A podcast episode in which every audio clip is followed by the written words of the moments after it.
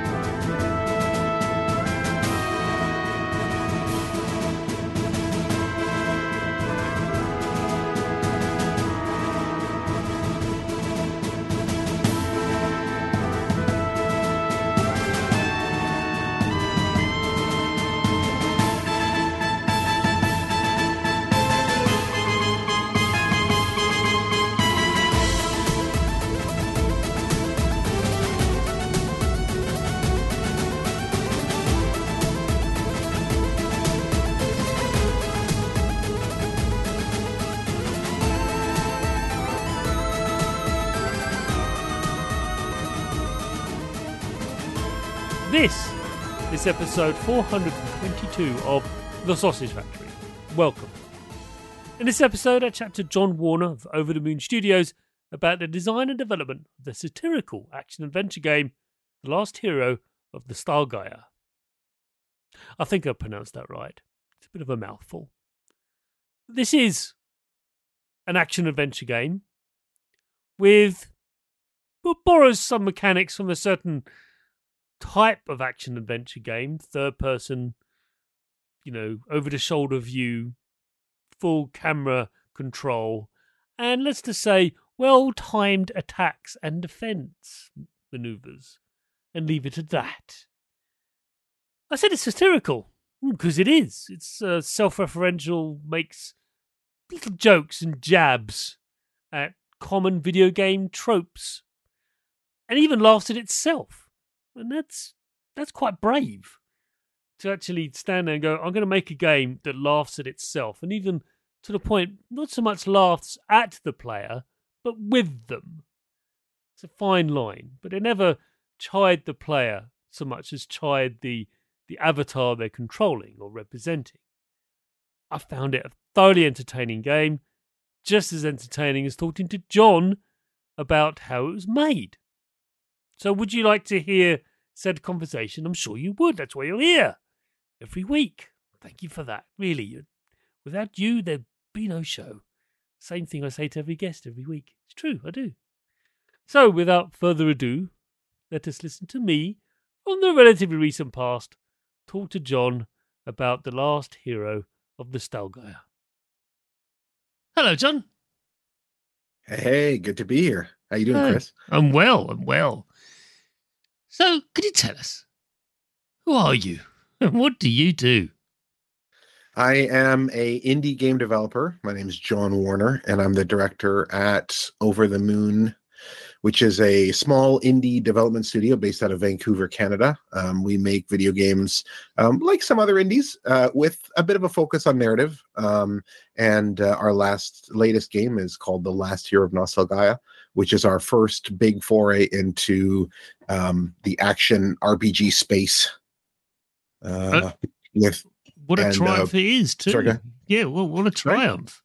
Uh, that's why I Oh, thank you very much. Yeah, yeah. I first encountered it at WASD, uh, which is a, an event they held here in London for uh, Right. indie games, indie video games, and it was uh, and and uh, you know a mutual friend Jack introduced me to it, and wow, this is different. This is a this is a take, and uh, also great to hear you're, you're Canadian. So therefore, uh, uh, we had the same problems with changing of of our head of state. She decided to cease to be, and uh, we've got- indeed, we did. we got a new one now. so Yeah, you know it's it's funny in Canada. All, none of my friends are particularly. I mean, you you wouldn't even think that we had a queen or or now a king, but there's people that were really devastated in Canada, and I I didn't Yeah. I didn't expect it, but it still matters. It still matters. We still yeah. have roots in the UK. So Absolutely. She was your head of state, and now you have a new one, and all this weird stuff's happening. There's like, you know, our stamps are changing, and our money, Yeah. all our money's going to have to change now. And it's just, you have to, Mm. yeah, it's uh, it's something that people don't get. Like, what do you mean? You're, I thought it was the, no, not the prime minister. We change those every 20 minutes. Um, but yeah, apparently. anyway, I've been watching. yeah, I, well, I wish I could just watch. I'm experiencing it anyway. Oh. Um, sorry, I shouldn't have done that, but I did. Sorry, everyone. Um, so my next question to you, John, is uh, it's a really fundamental one, and it's one of my favourite questions, apart from the dreaded number three. But we'll come to that later. But the next question is this: How did you make your start making flashy, lighty video games? Oh boy. Well, um, I guess it depends how far back you want to go. Um, as far as back I as you was- want. We've had people saying, "Oh, I was a fetus," and I heard. Oh Someone yeah, play, yeah, yeah. Heard someone play Pong, and I was addicted. That was fine. So Maybe what- I'll try and start divining like my previous life or something. that, that up. works. That works too. Go on. I think in my previous life I was Cliff Bleszinski. Actually, Bleszinski. Is he? Wait, he's still alive. I can't say. that. Yeah, I don't think it works that Um, way. He's still alive, but anyway. anyway um yeah so i uh i i was a big gamer obviously when i was a kid. They were super meaningful to me and uh when i was 13 i think i was into quake and i found out that you could mod quake and i was like what? What do you mean you can just mod it? And it never occurred to me that you could actually make these things these games. I don't know what i thought. I, maybe i thought they were just i don't know they were made in a in a cloud on a cloud somewhere and they just kind of floated down from the heavens.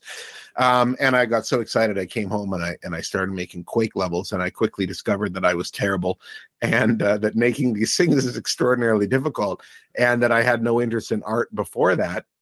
Um, i started learning how to you know 3d model and and that turned into sort of its own hobby and then I went to VFS, Vancouver Film School, and did studied 3D animation and visual effects um, when I was, oh God, I guess it would have been 18, 19 or something.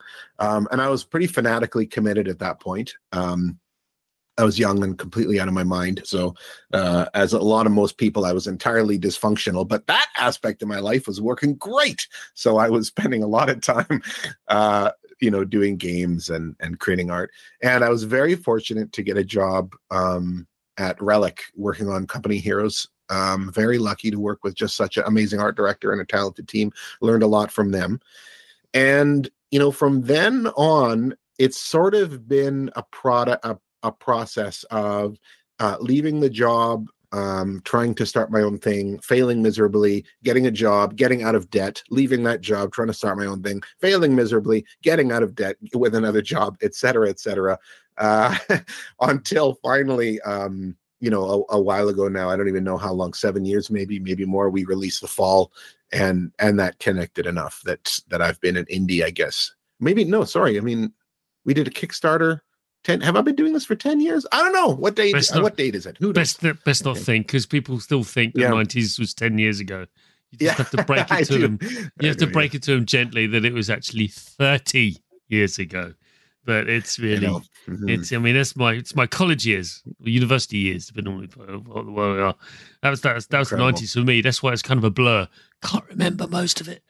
Anyway, but no relic. What a wonderful, wonderful company. Company of Heroes, Yes. much lauded game. Thank you, thank you, thank you. The oh third, yeah, well, yeah, the yeah, third you're one's quite welcome for how my great contribution to that to that Yeah, game. yeah. Everybody, I shouldn't I shouldn't minimize myself. I was a world object artist, so No, you no, know some of the tombstones and a mausoleum and some of those things are mine.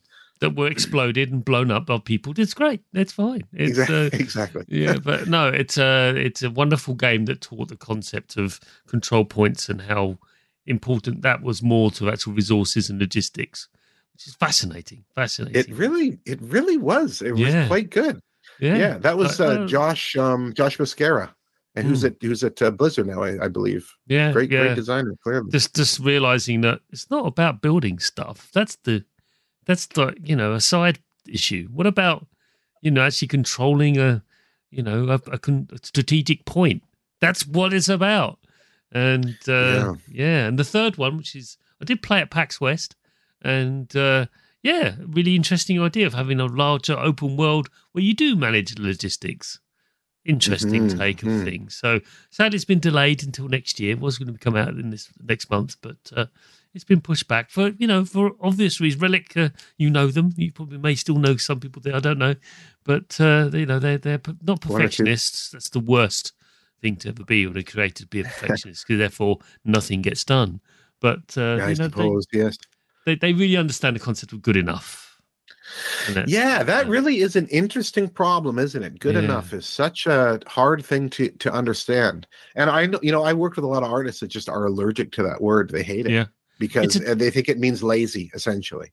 yes, it implies you know half baking, phoning Yeah. it in. You know, just- Mm, no, yeah, it's right. it's.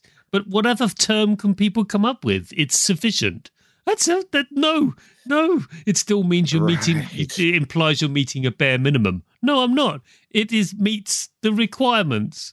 It's Yeah, yeah, help- yeah. It's just not helping.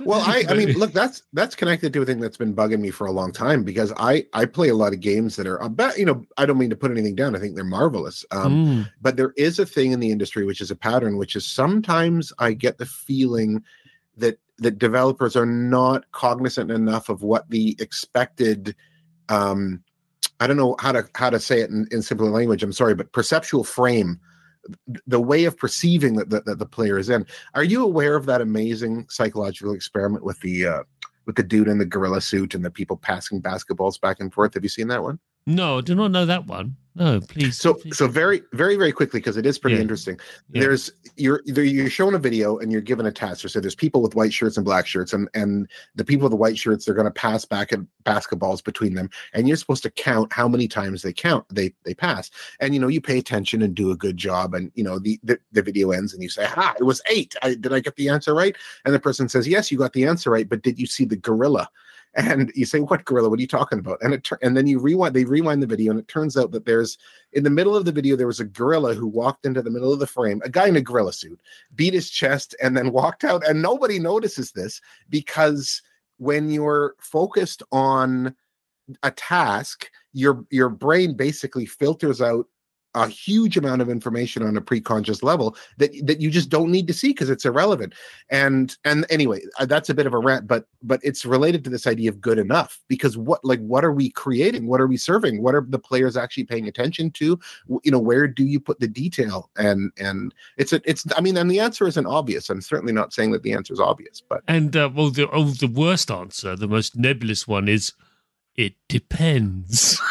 yeah Yeah, right And it really like, yeah. Why is what you know when you play something like you know uh, Breath of the Wild? It's a good example where you see things far in the distance. And like, well, what's the purpose of that? Well, you know, when you play most Zelda games, normally it's scenery. You don't, you know, it's just part of the experience. But in that game, it's like, well, because you, can go to it. That's the point. Mm. If you can see something in the distance, like a floating island or something, you know, like Pretty you can go. cool. You, that's that's why. You know, yeah uh, bit, of an, absolutely bit of an extreme example. I know. You know, it's a bit, Mm. outside the box there of most games. But, you know, um, or maybe not. I don't know. But uh, okay, well, I think my next question then is, is you might have answered it in part already, but it is a bit open ended. But I do love asking it because you are a creator, and I have a fair few creators on this show. In fact, pretty exclusively. And uh, so here it is. As a creator, what are your biggest influences? Oh boy. Um well, um I I'm I'm really moved emotionally by uh story structure in film. Um in particular. I, I think that's fairly common, but also video games. I, I you know, before I talk about film, I, I think that it's I think that there has been a trend where people because film is this really established medium and and it's there's there's beautiful, beautiful work and you get people that are inspired by that and they try and come over to games and and kind of bring some of those principles into games. And sometimes that really just doesn't fit um you know i think video games are a different medium but you know there there are really beautiful moments in in some films that i've seen.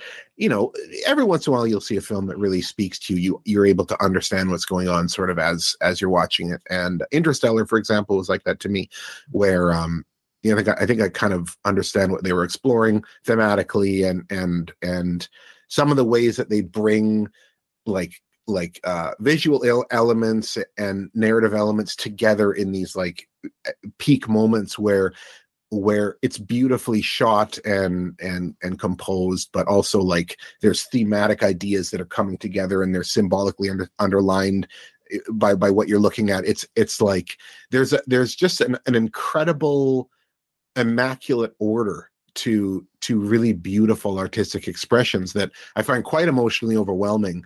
Um and so so i'm really inspired by those those those heightened moments of meaning when you're in, engaging with art you know any art not just film. Um, i get it a lot when i watch film but um, you know where a lot of the elements will just come together and, and almost like the like the the piece is just singing to you. Um, there's there's almost a transcendent quality to it where where it just seems to radiate meaning or something like that you know. And and anyway so i love that i love that. I, I really want to create that and i'm so excited by the potential that video games you know can do that. And video games are wonderful and, I, and i've had absolutely beautiful moments in video games. And i also think that that we've got a lot to learn like in, from the way i perceive them the desperate the disparate elements of video games have not yet been brought into integration in in a way that that has that same um quality that quality of being beautifully integrated almost like a hologram where where you know each each part is in every part. And, and um I don't know what it would look like. I have my own theories, and we're trying. That's what Over the Moon is trying to do in in our own little, in our own small way, in our own humble way. Um, I don't know what ultimately the future holds, but that's that's goal number one in terms of what I think the whole industry needs to move towards. Absolutely, I think it's a fascinating uh, aspect of you know the, the medium of telling a story and encouraging emotion by gaining some agency on the part of the audience. Now, mm-hmm. granted, video games have the advantage in that because the audience typically has to engage with the experience in some way. Hundred percent. Yeah. But they can't. But they can't reflect. Is the problem? It's it's hard to play. Like while while you're engaging, it's very hard to it's very hard to be engaging and then spontaneously also be reflecting on what you're doing in a way that you can like make meaning from it. Which yes, anyway but there are exceptions to that. Of course, there are. Well, the ones that yeah, yeah. The, the ones that manage it. I can cite, and this is the usual suspects, but Outer Wilds that does it all the time. Oh man, so good! it's just um, Outer Wilds is unbelievable, unbelievable, and it asks a yeah. very difficult question, the very difficult question, and comes up with an answer and it's just like okay that's where you're going with this. But that's just that's a magnificent thing that it does. And there's another game that we featured on this hmm. show called before your eyes. And i'm not sure if you know about it but mm. it's a it's a game about you can only control everything with your eyes and your blinking. And you just simply oh i heard about this and i never yeah. did get around to playing it. It's not very long but you definitely should. Um there's something because i'm a cold-hearted brit i didn't get any personal emotion from it because I was very pragmatic about what was going on to the person involved. But nonetheless, the the art and the writing and the the they they used um, sort of uh, capture artists, uh, you know, the motion capture artists, and because they did that, the you could relate more to what was going on, even though because they were there wasn't make there wasn't animating it or it was just no, they're just reproducing what a biped person would do, and it's just the way they the actor really just gesticulated and moved around and did the kind of stuff that you know we do when we're confronted by someone who's lying or someone who's saying certain doing amazing things or just it just made you draw you drew you in even further because the only way you could communicate in the game is through your eyes.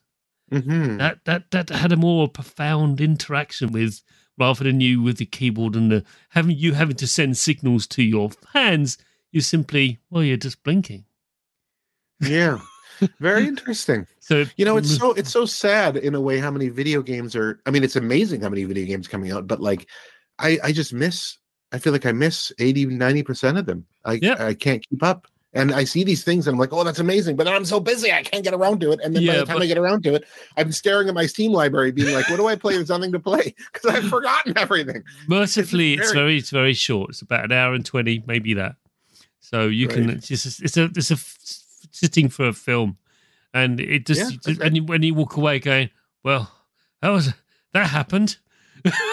it's one of love it. those, you know. You just look back and go, wow. And we had a lovely interview with with the developers on it, and uh, yeah, it's all all powerful writing stuff. I'm sure they're working on something just as amazing as we speak, but. Uh, yeah, highly recommended. But no, wonderful Huh. response to that question. I've had many guests quite stumped by one, but uh, John, you, you pulled it out of the bag. Well done. Oh, good. Okay, awesome. Okay, well, keep them coming. Let's see how, how make them harder. And they do fun. get more difficult, I'm afraid, as we go on. So, so here's Awesome. here's here's the next one.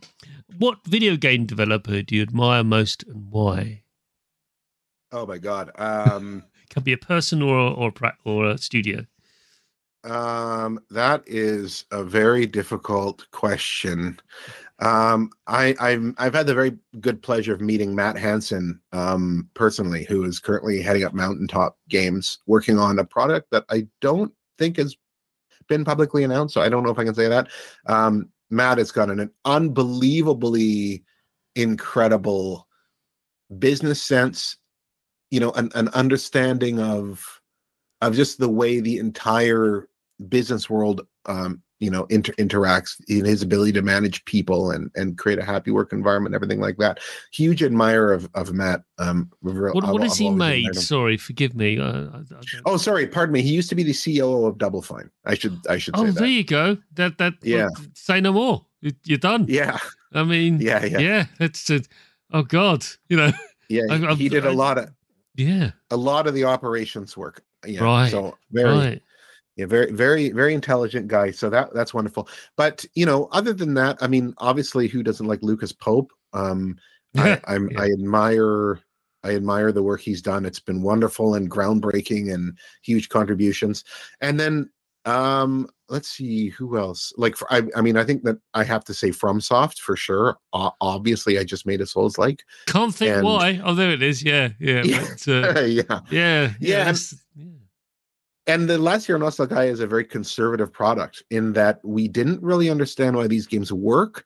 So I spent a lot of time deeply studying the work of of of FromSoft and and essentially just like tried to lay out a map of of the wonderful work that they did and all these subtle problems that they solved that I didn't really have an idea of until I started to actually try and build my own. There's there's all kinds of subtleties. So it's amazing. It's amazing what they've built. And um this is i feel like i could have given a better answer to this question actually there are so many i, I play so many Yeah. games um That's But- fine. No, these are great answers, and again, you did a good job. From software, come across as a as a group of people who have very little ego. I'm sure they do, because if, if with, with, but they just come across as some. They come across as people like made this thing. Not sure if it's any good or not. yeah You know, well, you seem to like it. That kind of attitude, like here's here's another one kind of like it. Only we've got another tack with it, but have have have fun. I guess um, that's, Hmm. that's the a good that- attitude that's the impression I, I get from them is that sometimes we get out hit out the park, sometimes not. You know, but most of the time at the moment they really are smashing it out of the park. You know? interesting you know it's it's it's really been on my mind honestly because i don't know what the proper balance is in terms of what messaging to communicate like i mentioned lucas pope he's an interesting guy just to look at him with his curly mustache it's it's uh he looks like an indie artist there, there's a there's a clarity of brand there and another guy who's gotten into hot water for being a bit contentious is Yeah. john blow right Oh Um, crikey, yeah. yeah, but you know, like that's if if people give him a bad review and he says, "Hey, you're dumb, you didn't get my game," I I believe that happened at Braid.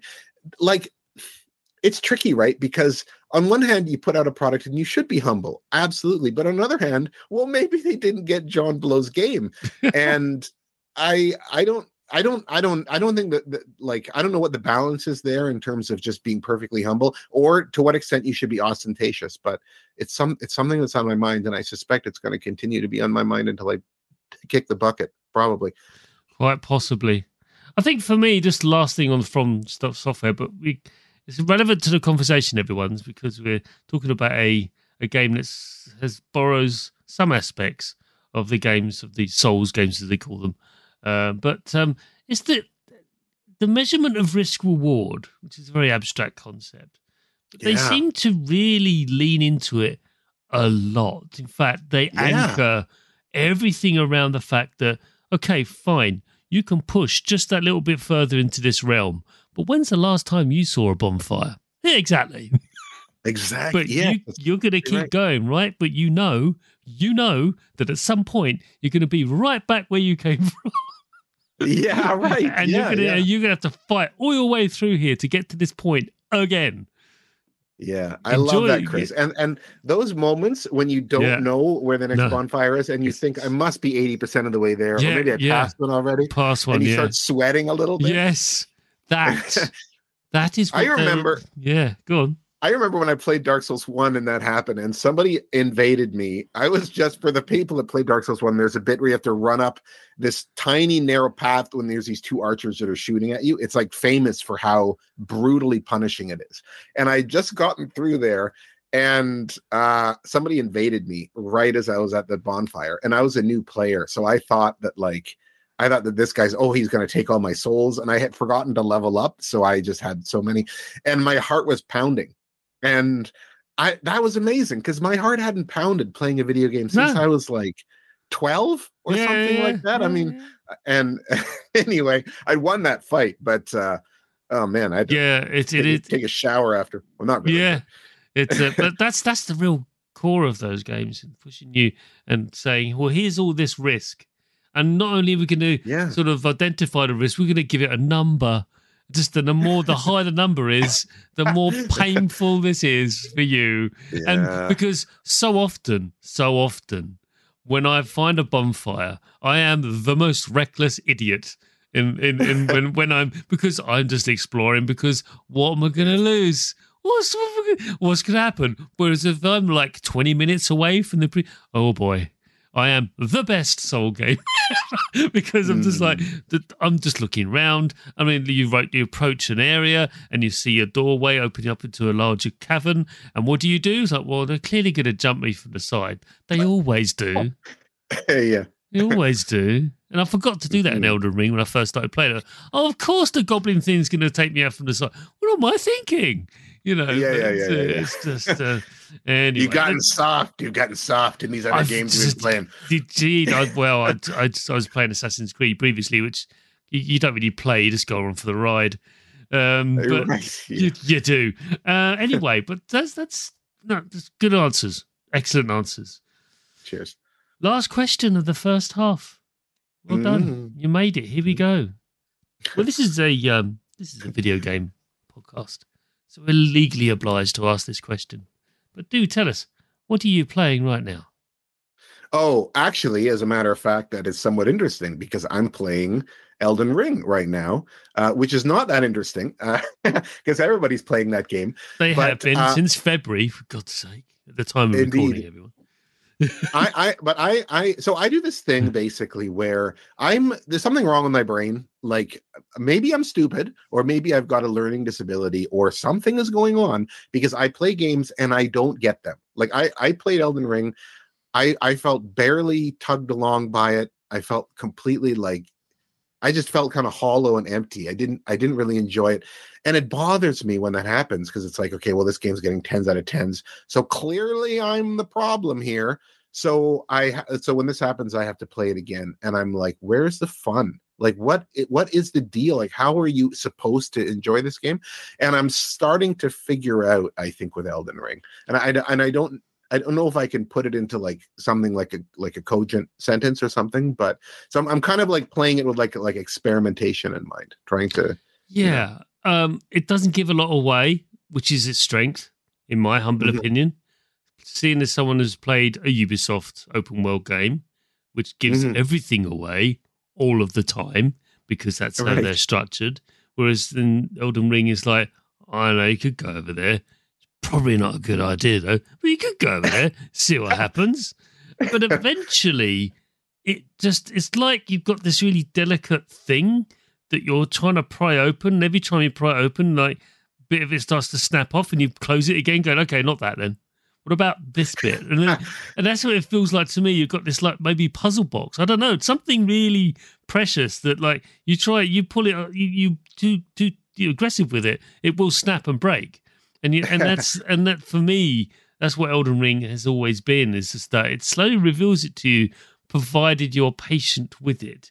And there's a lot Yes. of it, it expects a lot of the player and expects them to care, really, and they have to expect Yeah. them to pay attention to every little thing. Because That is that's it. You got it there. Yeah. and I mean that's that's the thing that drives me a little bit crazy with a lot of games, which is like, so look, this is the thing, in and I think that this is actually failing in Elden Ring's case, in my personal opinion. Not that I'm anyone to criticize exactly because they're great, but like, look, they'll they'll they tell you exactly where to go. You start the game, they're like, hey, go to the castle. See that castle over there? Go do this thing. Go go go go go go go. And if you go there, you get decimated. But the thing is that the, what they want you to do really is just go exploring and play but the motivational frame that they're establishing is very is very closed. So and there's this thing that happens all the time in games where you actually have to put aside the the the what they're telling you which to me is insane that you that you should have to do that. And and go and basically elden ring in my opinion you should play it like it's like you're walking in an art gallery like there's all these interesting vignettes. They're all beautiful. They're all fascinating. They're all little tiny stories that stand on their own. They can be enjoyed. Around every corner is this new little scene with a tiny history and mystery and intrigue and and it's all wonderful. But the first time i played the game i was like okay what's the goal? I'm supposed to become elden lord. Okay i'm going for it. And it's like no no no. That's just that's that way is pain and, and boredom basically and it's really patronizing to you as well. Like, why are you still here? Why, I want you should have gone to the castle by now, or I mean, they really, they're really like, come, come on, figure it out. And then it takes. I mean, honestly, the way I figured it out, and I don't mind explaining this to to you or, or the audience, is zoom in on the map once you find the map pieces, because there's ways. If you zoom in, it tells you these little obelisks where you can pick up map pieces, and then you pick up those, and then it reveals the map, and then you go, oh, look at that, what's that? Oh, that looks a Yeah. cave. That's a cave. There must be something in there really interesting. I'm going to go in there then. And that's what how Yes. I and there's this whole bit. There's this peninsula, this huge peninsula, and you Mhm. just explore all of that. And then once you do that, you get the rhythm a little bit more.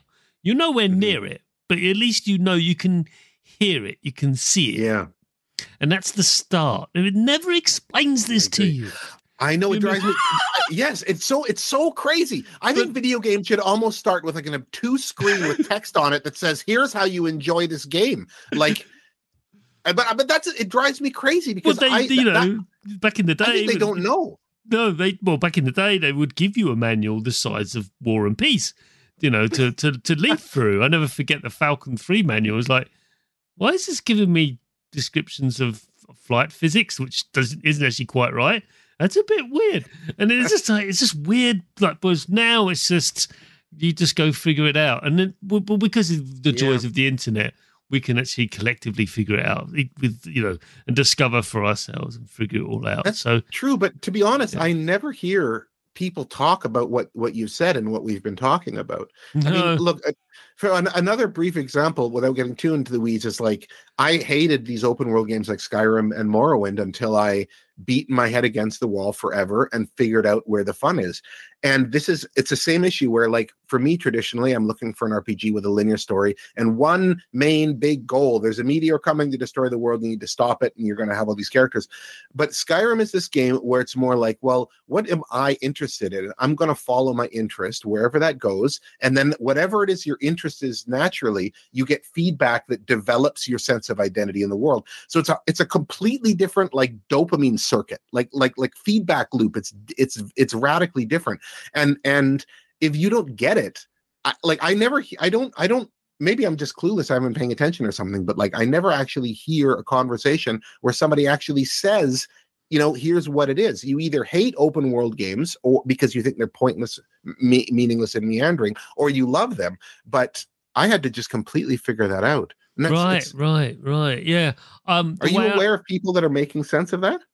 Well, I, everyone has their own way of making sense of those games. Um, Yeah. I mean, they're not new. Let's face it. I mean, you could have True. point, you could have pointed to Ultima seven, eight, eight, maybe four. You could argue is quite open, but let's not you know, bang that drum. It's a bit A pointless. bit before my time. Yeah, but or may, might be you know original elite and stuff like that. I mean, sandbox games were around for decades and decades, and Mhm. you get your fun.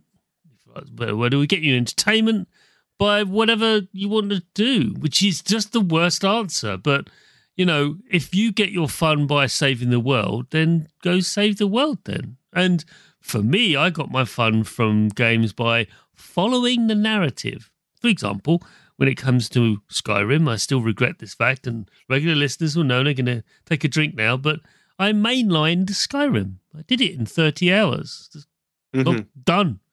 Followed the main quest rigidly, doggedly. Nothing would distract me. Nothing. I would follow the main quest markers all the way through, and I loved it. I had a wonderful, you did? wonderful Oh, wow. time. And I just, it was a wonderful narrative. There's a wonderful bit in, in, in this elven dip, um, sort of like um, uh, diplomatic area, well, embassy, sorry. And I had to get dressed and, and disguise myself. And it was a really stressful and terrifying mission you had to do because if you found out, you were dead. Oh, yeah, I remember that. uh, Yeah. yeah. And I loved it. Now, yes, I Mm. missed 90% of the game. Uh-huh. I'm fully appreciate. I mean, I was the, well, I was the weird fellow. Weird, it's not weird, but I was a person who walking down a pathway. I'd see a marker. It would be a cave to my right, and I go, I don't care. I've you know, I've still got to do, still got Right. to do this quest. So I'm just going to kill dragons if you don't mind. Thank you very much. yeah. So Well, you know, you know, yeah if, if i mean if you have a positive experience and that really is i feel like that's the trump card i mean if people are enjoying a thing then then that's that's the validation ultimately i mean my my experience with these games and this is just my opinion is like i don't i don't think i think that if you want to make a grand narrative where there's a, a, a single plot you're much like so a you're going to run into a structural problem. Like mass effect in my opinion really excellent structure in in terms of that type of experience whereas skyrim and again if you had a positive experience then just fair enough but the the structure itself is not fundamentally designed to support that kind of thing. They kind of said okay well if you want to save the world we'll put a quest line in it but the whole thing is not fundamentally structured for that. It's no, it's no, no. Anyways i so i think that those are that, that's kind of i don't i'm not i would say that that's sort of an unsolvable problem but you just said that you loved it so perhaps um, not. if you if you're given the tools presented to you and you go i want to exploit that tool I want to use that tool to i want to experience the narrative that this game's going to provide to me. I'm going to go down that road. And it, to the exclusion of all the other tools available i have a vast set of them i'm even a treasure chest full i'll just go i'll have this one but just this one and knowing that it will actually cost me you know experiences that I would possibly well enjoy. That's true. But True, I right. want to save the world. right So, I you see, I know, see, I see. And and just interesting it's the Mhm. same with Fallout 3, same with all of them. It's always been here's the open world, do what you like. Well, I want to save the world. Okay. Go and do that then. Excellent. right right right right right yes So, Yes. um, anyway, that's the end of the first half, everyone. Let us uh, let us move on to the second half of the show, where we shall be delving deep into the last hero of Nostalgaia.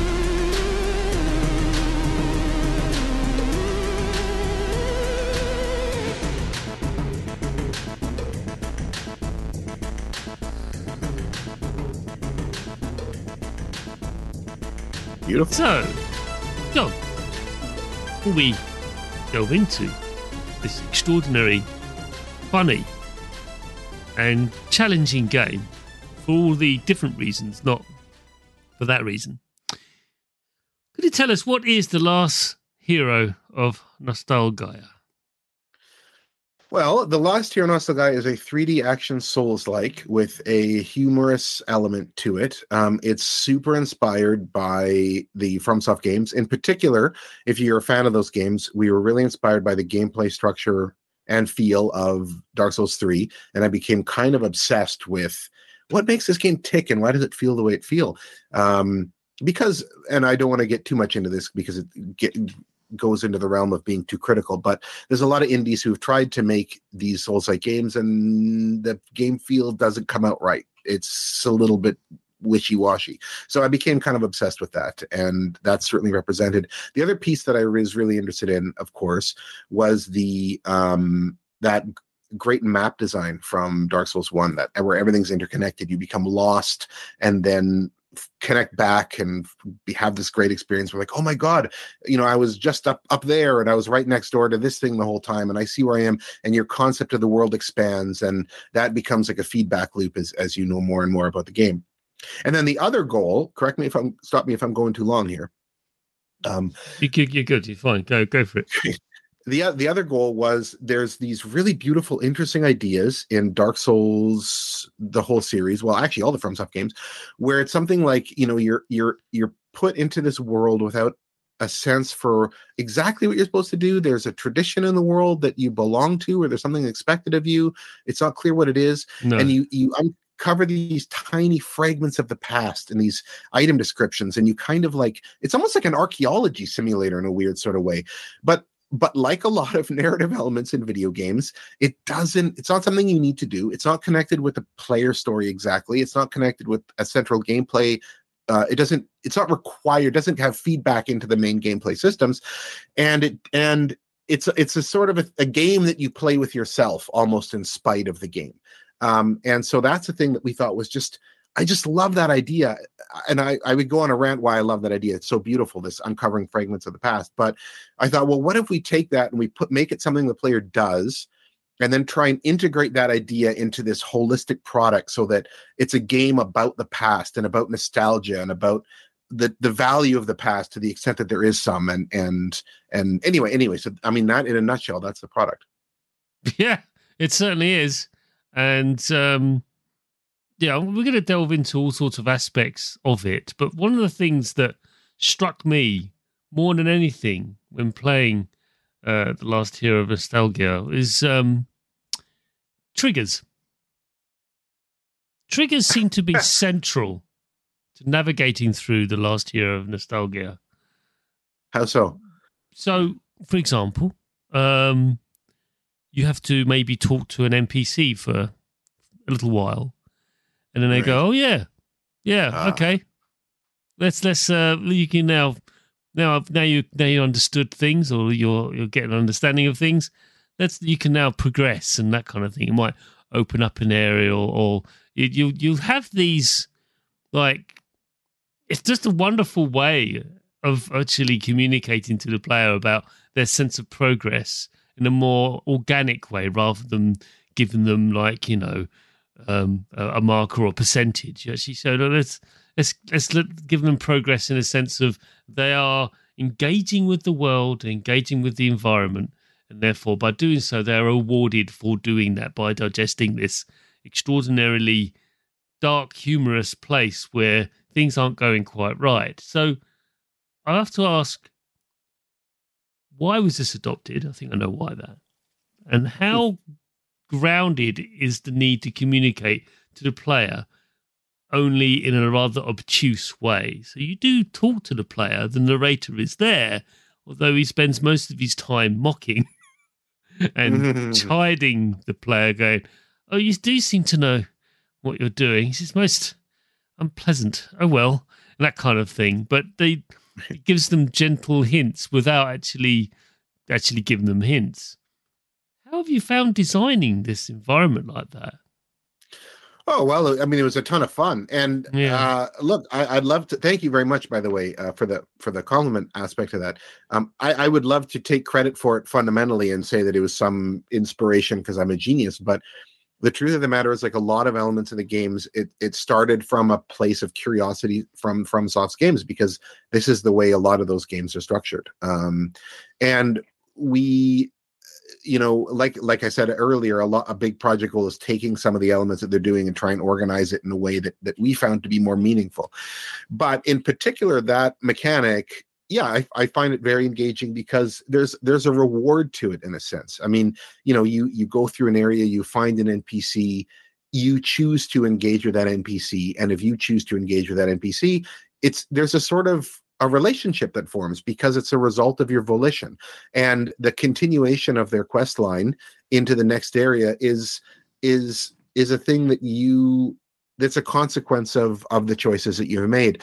So there there is a sense you know in in the game uh that you're getting uh rewarded for exploration and and for for you know well anyway there there it is for exploration Seeing new stuff. I mean, I'm a big explorer. yeah yeah You know, again, uh, I do make mention of why I played World of Warcraft for so long.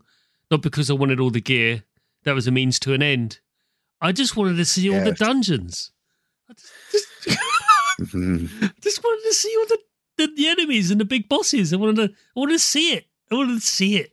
And, you know, and that's, well, experience it and be there. And, but that required me being part of a 40 man raid because it was that long ago, back in those days. And, uh, yeah, that, that, Right. was a, that, was- that was a time. I can't think why they got rid of the 40 man raids.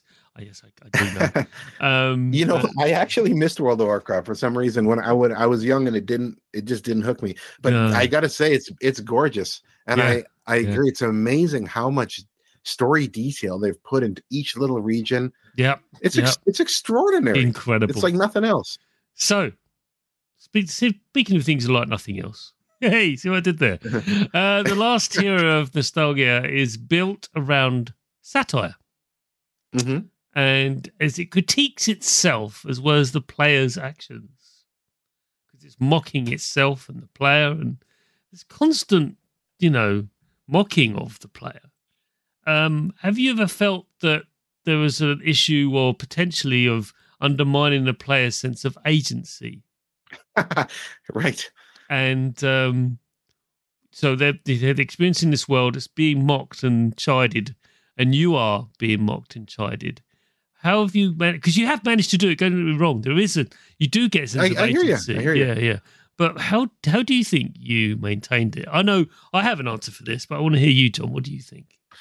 Sure. Well, I think that players, human beings, are quite emotionally um, resilient, as as a matter of fact. And to be honest, I get a little bit exhausted in a video game when you're going through a world and everybody's saying, "Hey, good job, buddy! Oh, way to go there, friend! You really are the hero."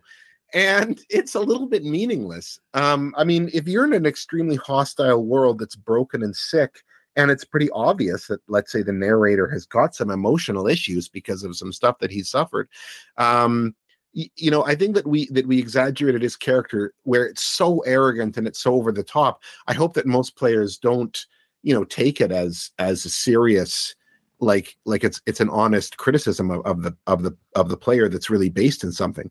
But but i mean even if they do to some extent that's fine because i i like I mean, this is actually is another thing that's inspired from Dark Souls 3, this idea that you're the lowest of the low. You're you're the ash. Once the great heroes have failed to rekindle the, the the light of the civilization, what's left is you, the everyman, the common man. And and there's a beautiful idea in in being low because we're all low. Like we're all we're all born and we look at great people that are, you know, whatever, captains of industry or pop music singers or whatever it is that you, you know, you look up to and you know when you're young you can't help but feel like nothing in, in front of them but but yet you do have responsibility and yet you can improve your life and and make something meaningful. So i think that i think that that finding value in humble places is an is an interesting thing. And there's a reward in in in in uh, allowing that value to express itself and become actualized in the face of pessimism Um, it's it's uh, what's the word? Um, not Schadenfreude, but it's um. it- well, anyway, it's a, it gives you a sense of victory, I suppose. That's my opinion of it. Anyway. I think for me, I've defiance. That's Sure, what yeah, drove me through uh, the the last hero of uh, Nostalgaia. It's just that feeling of, oh, you can mock me, you can yell at me, you can call me all the names under the sun, but I'm Right. actually going to best you over and over again.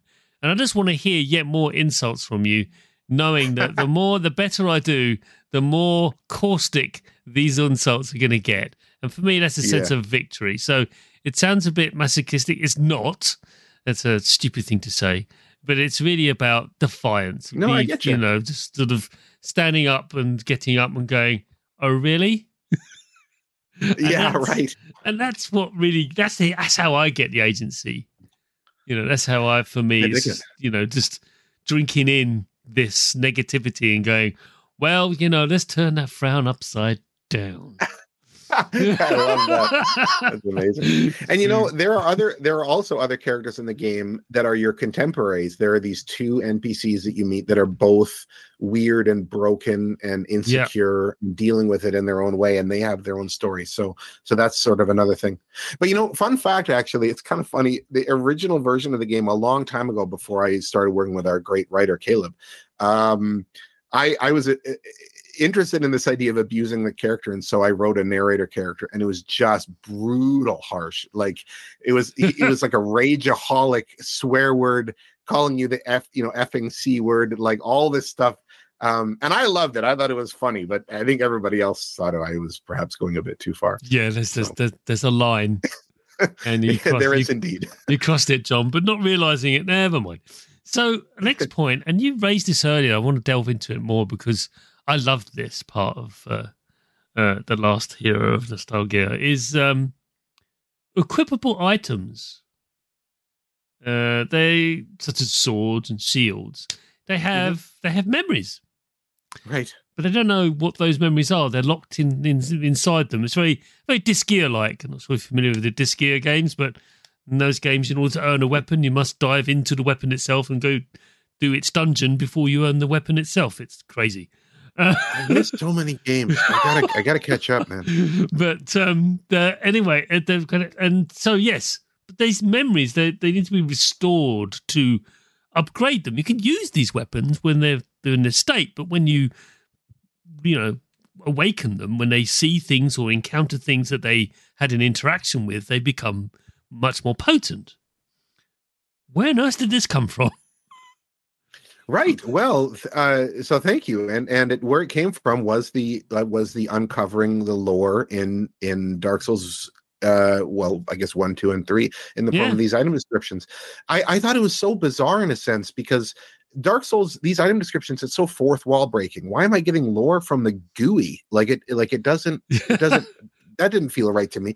But Right. it's it's it was still compelling in a way. These fragments and um and there's also this idea in Dark Souls, which is this, um, you know, rekindling the the the, pa- the the the past. This like this regenerative theme. This idea that there was value, but it's faded, and maybe it could be relit again.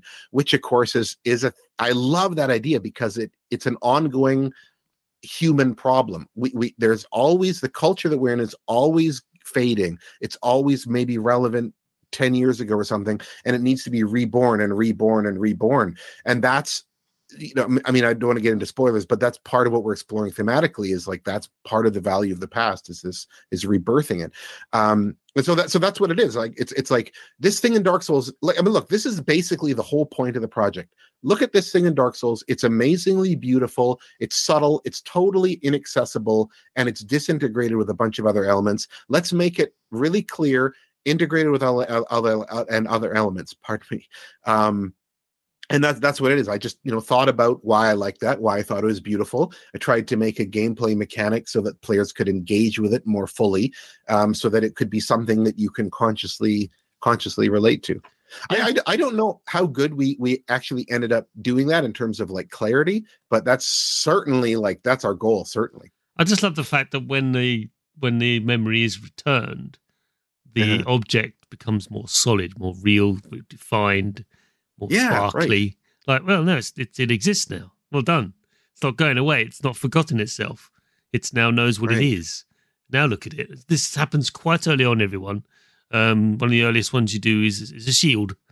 And if you're holding it, if you're a sword and board like I am, uh, I've always Mhm. sword and boarded. Well, not no, Bloodborne, you can't do that, but that's suicide. God, Bloodborne is so good.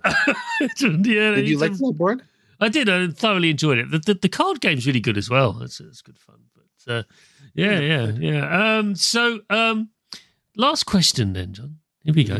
Um, the varying degrees of graphical fidelity uh, Mhm. being a core component of the storytelling in uh, the last hero of Nostalgaia. It, this leads to some interesting interactions between the two mediums. Um, basically, you have the actual art of storytelling versus visual represent- representation of that. Now, granted, this has been around for millennia, maybe longer, of the act, the, the, the symbiosis of art and the storytelling, actually telling of Mhm. stories. Um, but I'm just fascinated about how you've done this with with the last hero of Nostalgaia, and you know what, how have you found designing both of these things at the same time because they have to be sympathetic to each other, don't they? Mm-hmm. Yeah, it's it's a great question. Um, I think that I mean it was a lot of fun, certainly, uh, and it's something that kind of happened iteratively when when the project started. Um, I actually, I mean, it's so it's so much more simple than than what it became, but I was kind of feeling a bit cynical at the time because there was just endless pixel art games in the in the indie space, and that was sort of like, oh my god, it's like we're like descending into like this retro like abyss. And and the, like and that's something I started playing with, and I was like, well, what if you know it's the world of video games and it's dying because it's obsessed with the past, and and you have to make it new again, and and that's sort of where that came from.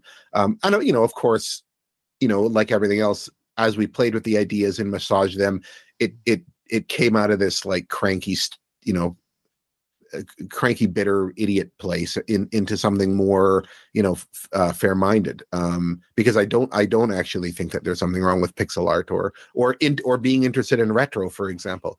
Um but that that i guess that was sort of the genesis of it. And then you know playing with what these two different things mean like what is it what is it what does it mean that something's a retro? Like what does it mean to draw inspiration from the past? And and to what extent is that really good? And you know and maybe some of the ways that perhaps that's not so good. And and uh yeah. And I, I think i think in the final analysis the the juxtaposition of the of the pixel art and the high fidelity art i think that it's coherent. I don't think it's as coherent as it as it ultimately could be because i think i think that the the ultimate way to re- resolve that is that there like there, like there's there's something implicit in the art style which is like pixel bad high fidelity good. And, and that's implicit because you're you're transforming the world into something new. Um i don't i don't know that it's as simple as that but i i think that if the project was to be done over again and i I- and i reanalyze the art perhaps afresh it might it might take a very slightly different format. I'm not sure about that either. As of all things. But no, we've featured games on this show where there's only three colors, and that's fine. That's fine. You know, um, Downwell being very famous. They're not featured on this show, but that's a good example of a game that. Wait, there's only three colors. Yeah, totally. It's fine. Knock yourself out. Um, and uh, but it's it's it's perfectly fine to to. You know, I know that's not what you were saying at all, but I just found it really interesting as a storytelling mechanism. But I don't think it's that. I think it's a story partnership. It's a partnership between the art and the visual style and the way you are telling the story. They're working in Yeah, tandem with right. each other. It's not it's not one and then something else. It's they are linked intrinsically, whether you want to or not, whether you intentionally did that or not. That's the consequence. So Yeah, well said. Well said. And there there is a funny thing with making art is like like these symbols come out of your brain and you put it down and you think you understand what they mean, but nobody understands what they mean. And you got to think about it and reflect on it and be like, why did what was this thing and and and you know that's sometimes that's why projects take so bloody long and the last year Nostalgaia is like four years so Yeah. we're we're biting off definitely simpler something simpler and more clear next time i think Yeah, yeah, but I think really it's a, a common phrase that once one's art is released to the public, it ceases to be yours. And then everyone else has Yeah. their own take on it. And that's tough. That's tough. Mm. Because Mm. you any because any any comment, positive or negative, you feel that you've made this thing and now they're turning into something that that's not that wasn't my intention. But my Sure. counter to that is by what right do you have to say that? It's like you've Yeah, made the right. thing. Everyone has every right to express an opinion on it for good or yeah i agree with you that know? yeah So i agree I, I think i think that cuts both ways too i I- like i do think yeah. that, i think that creator i think that creative opinion is well I- i guess it depends on the context doesn't it because yeah. there's a conversation for example that i'd have with other game devs and that's particularly where this idea of all our thematic goals and all the rest of it is relevant because there's an important conversation to have which is like look here's where i think the video game industry needs to go. Did we fail or not? And and what could we do better? And you can't have that conversation without creative intent. And then and then of course there's the you know as a consumer the interpretative literary just literary interpretation element which i do think that consumer intention does have a place. I, I think that I think that coherent I think that coherence is is is sort of if you can make a coherent interpretation, that's that's sort of the trump card. But like, but also I, I'm a, a subject to this culture, and and there are there are things in me that are coming out of me that I don't understand. I don't have a clue about. Uh, Um, and if you can create an interpretation about what something means, I mean, maybe that is what not only what it means, but maybe on some level that's what I intended also. I mean, we're all unconscious people that are struggling, you know, towards Yeah. the light, so to speak. I believe you're, the, the phrase you may be struggling for is happy accident, and that's fine. Yeah, that's true We- too. Yeah, We yeah. do love those. So, the last hero of Nostalgaia, which is developed by Over the Moon. Great name, by the way, Over the Moon. Oh, thank you. but where's, where's, where's it? Where's it from? Actually, it came it came from my mother. Ah, Yeah, I was I was being like, what do I name my company? And she was like, what about Over the Moon? And I thought because there's two things. Uh, there's either like this like scholastic cow jump over the moon, which I'm not really a fan of so much, and the way we've treated it is more of a dark treatment. Um, Okay. was like, oh, I Yeah, think yeah. that could work. Yeah, that could work. nice, nice, yeah. So thanks, mom. yeah, yeah. Could have been 3 a.m. in a bar going, oh, I got it. Yellow pig. Great, we'll go with that. We got color and animal. Perfect. Just give me that. Um, and then, of course, it's published by Coatsink. And can you tell us what Yes. platforms it's available on? it is available on uh, PC and Mm. Xbox. Nice. Yes, I've played it on PC. It works quite well on the Steam Deck. So good job that. Oh, thank you. That's great news. Yeah, that was that happened way too late before launch. We're like, does this thing work on the Steam Deck? I hope it does. And it does. And it does, yay! Well, remarkable device. Highly recommend it if you can find one. Well, they're more they're easy to get hold of now than they were six Mm. months ago, but uh, they're a bit they're a bit heavy. I'm going to say, John, they're a bit they're a bit Yeah. a bit bit, uh, bit hefty on the old. So I usually lean it against something when I'm playing on it. But uh, anyway, but um, John, it's been wonderful having you on the show. Oh, what a great pleasure, Chris. Thank you. I've had Yeah. fun. I'm, I'm glad to hear it. And of course, you're more than welcome to come back to talk about whatever next you come up with. Um, we've had many return guests over the years. And uh, yeah, it's uh, be, be a pleasure. Wh- Whenever it is, three, four years, we'll be here. We've been here nine years so at the time of recording. So we'll be here. But in the meantime, thank you very much. Thank you, and I'd love to see you again. So let's let's do it. You have been listening to the Sausage Factory podcast, part of the Cane and Rinse Collective. Support us for just two US dollars per month at patreon.com forward slash Cane and Rinse for early, extended, and exclusive podcasts. Find us on Twitter, Facebook, Instagram, Twitch, YouTube, and at our website, caneandrinse.com.